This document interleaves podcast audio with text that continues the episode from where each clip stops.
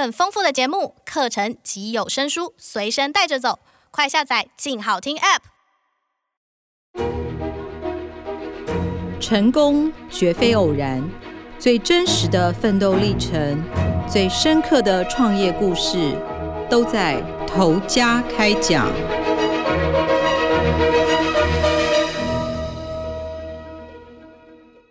位听众朋友，大家好，欢迎收听由静好听与静周刊共同制作播出的节目《头家开讲》，我是静周刊财经人物组记者邱婉仁。从五月中啊，本土疫情爆发到现在，不知道大家过得还好吗？不管是居家办公的，我想现在应该都已经开始啊，慢慢回到公司去上班。那小孩子就是放了一个很长很长的暑假，现在应该也开始准备要收心啊，要好好准备开始开学。那不晓得大家每天有没有在准时收看那个两点的疫情记者会呢？其实前几天的记者会有一个还蛮棒的消息哦，就是台湾在历经两百多例的确诊案例之后，终于有一天是再度出现本土零确诊。那零确诊之后，大家就会更关心的就是说，什么时候全台湾的人都可以把这个疫苗啊打好打满这样。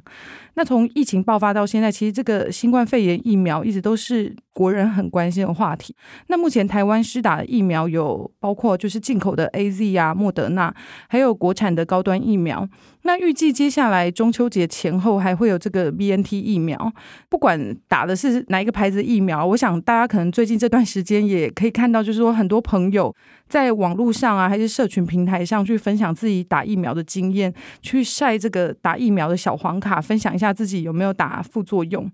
那我自己观察，就是朋友大概有分两类，有一类就是真的免疫系统反应非常强烈，不断的发烧啊，关节疼痛、畏寒。那另外一类就是疫苗认证的老人，就打疫苗完全没感觉。那我们今天前面就讲了这些疫苗的相关的前情提要，我不晓得大家会不会在看这些疫苗进来的新闻的时候，同时你会感到很好奇，就是说，不管今天我打的是哪一种疫苗，这些疫苗，尤其是国外进口的这些品牌啊，他们到台湾之后，这些疫苗都放在哪里？那怎么保存呢？因为我们看了相关新闻都知道，其实这些疫苗大部分都是需要冷藏或者是在极低温的温度下冷冻保存啊。那其实不管现在国内的相关的这些疫苗啊，AZ 啊，我们刚刚讲的莫德纳，还有即将进口的这个 V N T，其实都跟有一家台湾最大的医药服务商玉立医药相关。那我们先来讲一下这个玉立医药这家公司。其实玉立医药它是一家外商，它创立在瑞士，那到目前为止已经超过一百年了。不只是台湾最大的医药服务商啦，它同时也是亚洲最大的医药服务商，是专门在从事药品的物流配送跟经销业务。它除了在台湾之外，在东南亚，包括泰国啊、菲律宾这些国家呢，也有很多地方都有设分公司。那台湾的玉立医药的这个台湾分公司是在一九八八年成立的。目前呢，台湾每两颗健保用药，其实就有一颗是从玉立他们在桃园的这个物流中心发出来的。那过去其实不只是新冠肺炎疫苗，在过去其实玉立一直都是台湾在储藏啊跟配送疫苗的相关的主要的公司。像譬如说，大家可能很熟悉，就是每年秋冬很多人会去打的流感疫苗，其实都放在他们家。我们在七月底的时候，其实就去采访了玉立位于桃园大园的这座医药物流中心。那这座医药物流中心呢，它的占地面积有八千平大。那八千平大家可能没什么概念，如果用篮球场的规模去换算，它的占地基本上就有六十五座篮球场这么大。其实你从它门口一踏进去，你是没办法看到最底部的仓储中心到底有多宽有多长。那它位在桃园机场，距离只有十分钟车程的地方。希望就是说这些疫苗啊，或是药。品，他们从飞机离开了这个仓储中心之后，可以立刻放到他们物流中心来做储存。他们这个基地其实是全年保持恒温，因为你的药品保存，它其实是要长时间在这个摄氏二十五度以下的温度来做保存，所以你其实走进他们的仓储物流中心，其实是非常的舒服啊，就是可能外面都三十几度的高温啊，可是这个基地里面都是常年恒温二十五度。那在这个恒温二十五度的基地旁边呢，其实你就会看到有三到四座非常高的白色的，很像看起来是一个很巨大的冰箱。那这些冰箱其实里面呢，他们就分别是不同的极低温的保存基地，像譬如说里面有几个极低温的保存基地，就是二到八度，他们就是专门在保存 AZ 疫苗，还有我们前面讲的流感疫苗，因为这些疫苗特性，它需要在二到八度的低温下保存，不然它可能会变质会坏掉。那莫德纳呢，它就是需要零下二十度。所以旁边还有另外一个仓储，是专门为了莫德纳去设计这个零下二十度的仓储。你可以把它想象成是很高级跟超大型的冰箱。但是因为我们去采访这一天，不管是这个二到八度的极低温的冰箱，或者是零下二十度的这个仓储里面，都已经放了 AZ 跟莫德纳疫苗。所以按照法规，我们是没办法进去拍摄。因为如果所有的人就随便都可以进去拍摄，那这些疫苗可能就会不见，可能会被人偷偷带走什么之类。所以其实玉立医药它这个台湾分公司。公司的总经理周志宏呢，那一天就带我们去看玉立医药为了这个 BNT 疫苗特别去设置的这个负八十度的冷冻柜，他们现在就已经开始练兵，要去确保这个温度恒定啊。现在已经开始送电，让这个冷冻柜它已经维持在这个负八十度的冷冻储存的标准，因为他说这个极低温的疫苗对温度很敏感嘛，所以如果你温度跑掉啊，你这个负八十度跑掉，你的疫苗也可能会变质。那它温度跑掉，等到它要从负八十度掉到负七十度，虽然我们会觉得说，哎，负七十度到负八十度只有差十度啦，但是实际上这个温度要慢慢爬升是需要一段的时间。所以这个周志宏他就说，他们这个冰箱呢，其实是跟美国 BNT 疫苗在使用的冷冻库是一样，它外观看起来非常像保险箱，那需要有三道锁才能够打开，也有专门的人来才能够开启。我们那个时候在当下看的时候，其实就蛮好奇，因为。等于你这整座这个物流中心，他们都是需要靠电力嘛？你不管是这些零下二十度、零下八十度的冷冻柜，还是你一般的这个需要二十五度恒温的仓储，它都是需要有电力的。所以周志宏就有提到，就是说，因为像五月，我想大家可能都还记忆犹新，就是台湾曾经发生了两次很大规模的停电嘛。那周志宏就说，其实为了避免这个停电导致疫苗变质，他们物流中心呢就有准备了。两套的这个柴油发电机啊，就是说，因为极低温的疫苗对温度很敏感，所以如果全台湾都停电，发电机还可以派上用场。他们也有自己准备这个油库，可以让这个柴油发电机供应两三个礼拜都没有问题。但是如果有一天真的很倒霉，全台湾停电，发电机也失灵了，他们还是在这些就是诶比较高级的这些冷冻柜旁边保持液态氮，就是用这种三重保温的方式去做，所以。其实你当下去看，你就会知道说，哦，为什么这些疫苗需要储存在特别的地方？就是因为其实它这些相关的设备，并不是其他的冷链物流商，譬如说，哦，我们说一般的常温冷冻配送，他们可以去做得到的。那那天我们就也有请周志宏跟我们分享，因为我们知道台湾的第一批新冠肺炎的疫苗是三月初的这个 AZ 疫苗。那周志宏就说，因为这个疫苗要从国外运到台湾，大家基本上都是保密到家了。他自己也是在疫苗要抵达台湾的前一天才收到通知说，诶，隔天疫苗其实就要到，所以他们就要去准备相关的这个流程。那以往按他所说，就是以往的这些疫苗或是药品下飞机，然后送到他们的这个物流仓储，你还要经过通关检验、海关抽验这些相关的过程。至少需要一天呐、啊，可是他们那一天呢，就是觉得说，因为疫苗其实是非常珍贵嘛，全世界大家都在抢疫苗，所以他们那一天其实就是重新去沙盘推演，把这个疫苗原本需要耗费一天的配送流程啊，让它从下飞机到进入玉立的这个物流中心只花了三个小时。那我就觉得他也蛮厉害，因为其实台湾去年一整年都是风平浪静，那如果今年五月台湾没有这个本土疫情爆发，根本你要跟别人说你要打疫苗，或者是你要去做疫苗的相关的筹备工作，大家都会觉得你是疯了吧？因为感觉台湾就是零确诊啊，一直都加零，然后大家好像马照跑，舞照跳，都过得非常的平静的生活，怎么会知道就是说，诶，这个东西我们要开始去做准备跟应对？那周志宏他其实就跟我们分享说。去年初，新冠在全世界开始爆发的时候，他们其实就已经开始做危机应变。因为我们刚刚前面有提到，就是玉立它不只是在台湾有分公司，它是一家外商公司，总部在瑞士。他们瑞士的总公司其实就有看到当时去年初在欧洲的疫情导致的很危急的情况。那包括在去年东南亚，他们其他的分公司，包括我们刚刚讲到的马来西亚、菲律宾、泰国，其实他们的疫情都是相对严重，尤其是印尼相对也非常严重。所以他们其实从去年初开始做疫情的相关危机应变，那去年中就开始去为了这个要储存疫苗做相关的设备。那我们刚刚有讲说。今天这个疫苗进到他们物流中心，可以直接放到这个大型的冷冻冰箱里面去储存。可是你要配送到，譬如说台东的医院、花莲的医院，甚至离岛的医院，那这个配送过程要怎么配呢？那周志勇就有跟我们讲，就是其实。传统在配送疫苗，就是譬如说流感疫苗的方式，是大家会在物流箱里面放一个温度计或监视片。那这个监视片它是会变色的，就是如果你箱子打开，发现这个监视片变色，就代表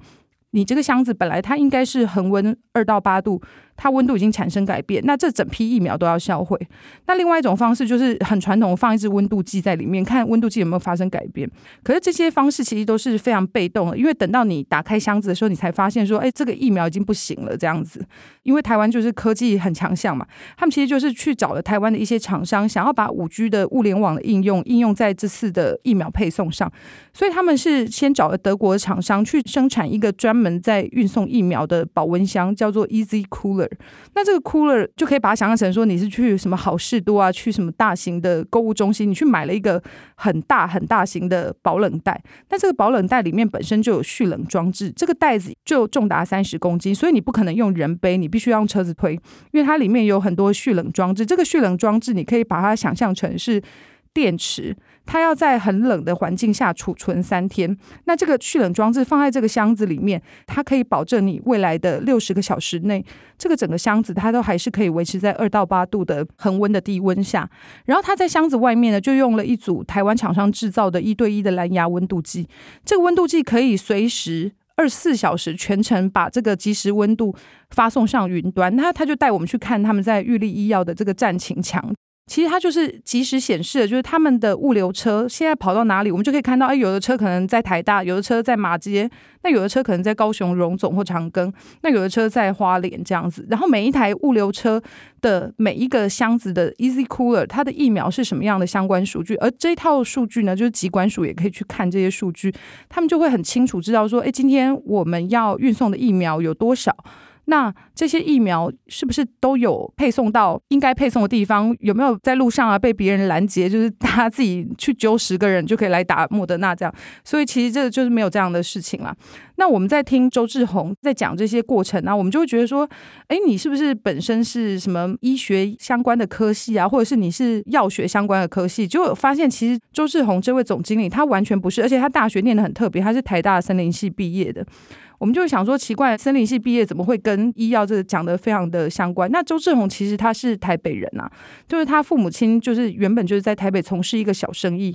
他自己说他不爱念书，但是通常讲不爱念书的人很奇怪，他们都会考上建中。他是建中毕业，然后又考上台大。他说那个时候他会想要去念台大，纯粹就是觉得说台大是他在小时候觉得心目中是一个比较自由开放的学校。所以他那个时候就觉得，如果可以进台大，不管什么系，我都想要先进到这个学校的门槛里面。所以他后来就考进台大。不过他念的森林系有分组，就是他其实是念经营组这个组别。所以他后来呢，毕业之后离开学校之后呢，他就一路都在行销的领域工作。那他第一份工作呢，是在以前叫做台湾广告，那现在叫做台湾电通的市场分析部，去专门做市场调查。那他后来又去 Three M 担任这个产品经理，因为他觉得 Three M 是一个蛮鼓励创新的公司，他们很鼓励就是员工你去做不同的改变，他觉得很适合他的个性。后来一九九六年呢，他又进到就是贩售相机跟拍立得相机为核心的宝丽来啊，因为这家公司是美国的公司，他那个时候第一次在台湾成立分公司，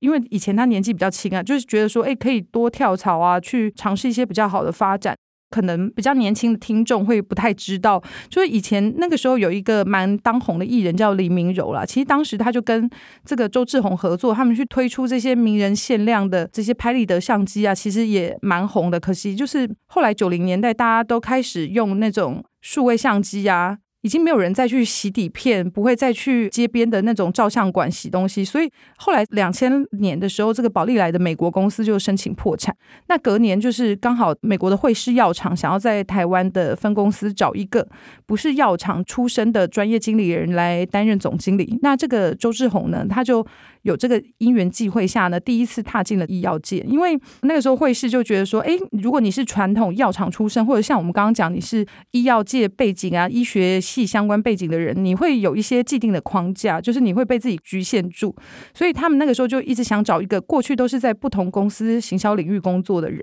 所以周志宏那个时候踏入这个医药界，他就是用他的行销的概念去推广这个药品。那其实他旗下最有名的品牌就是善存，维他命的善存。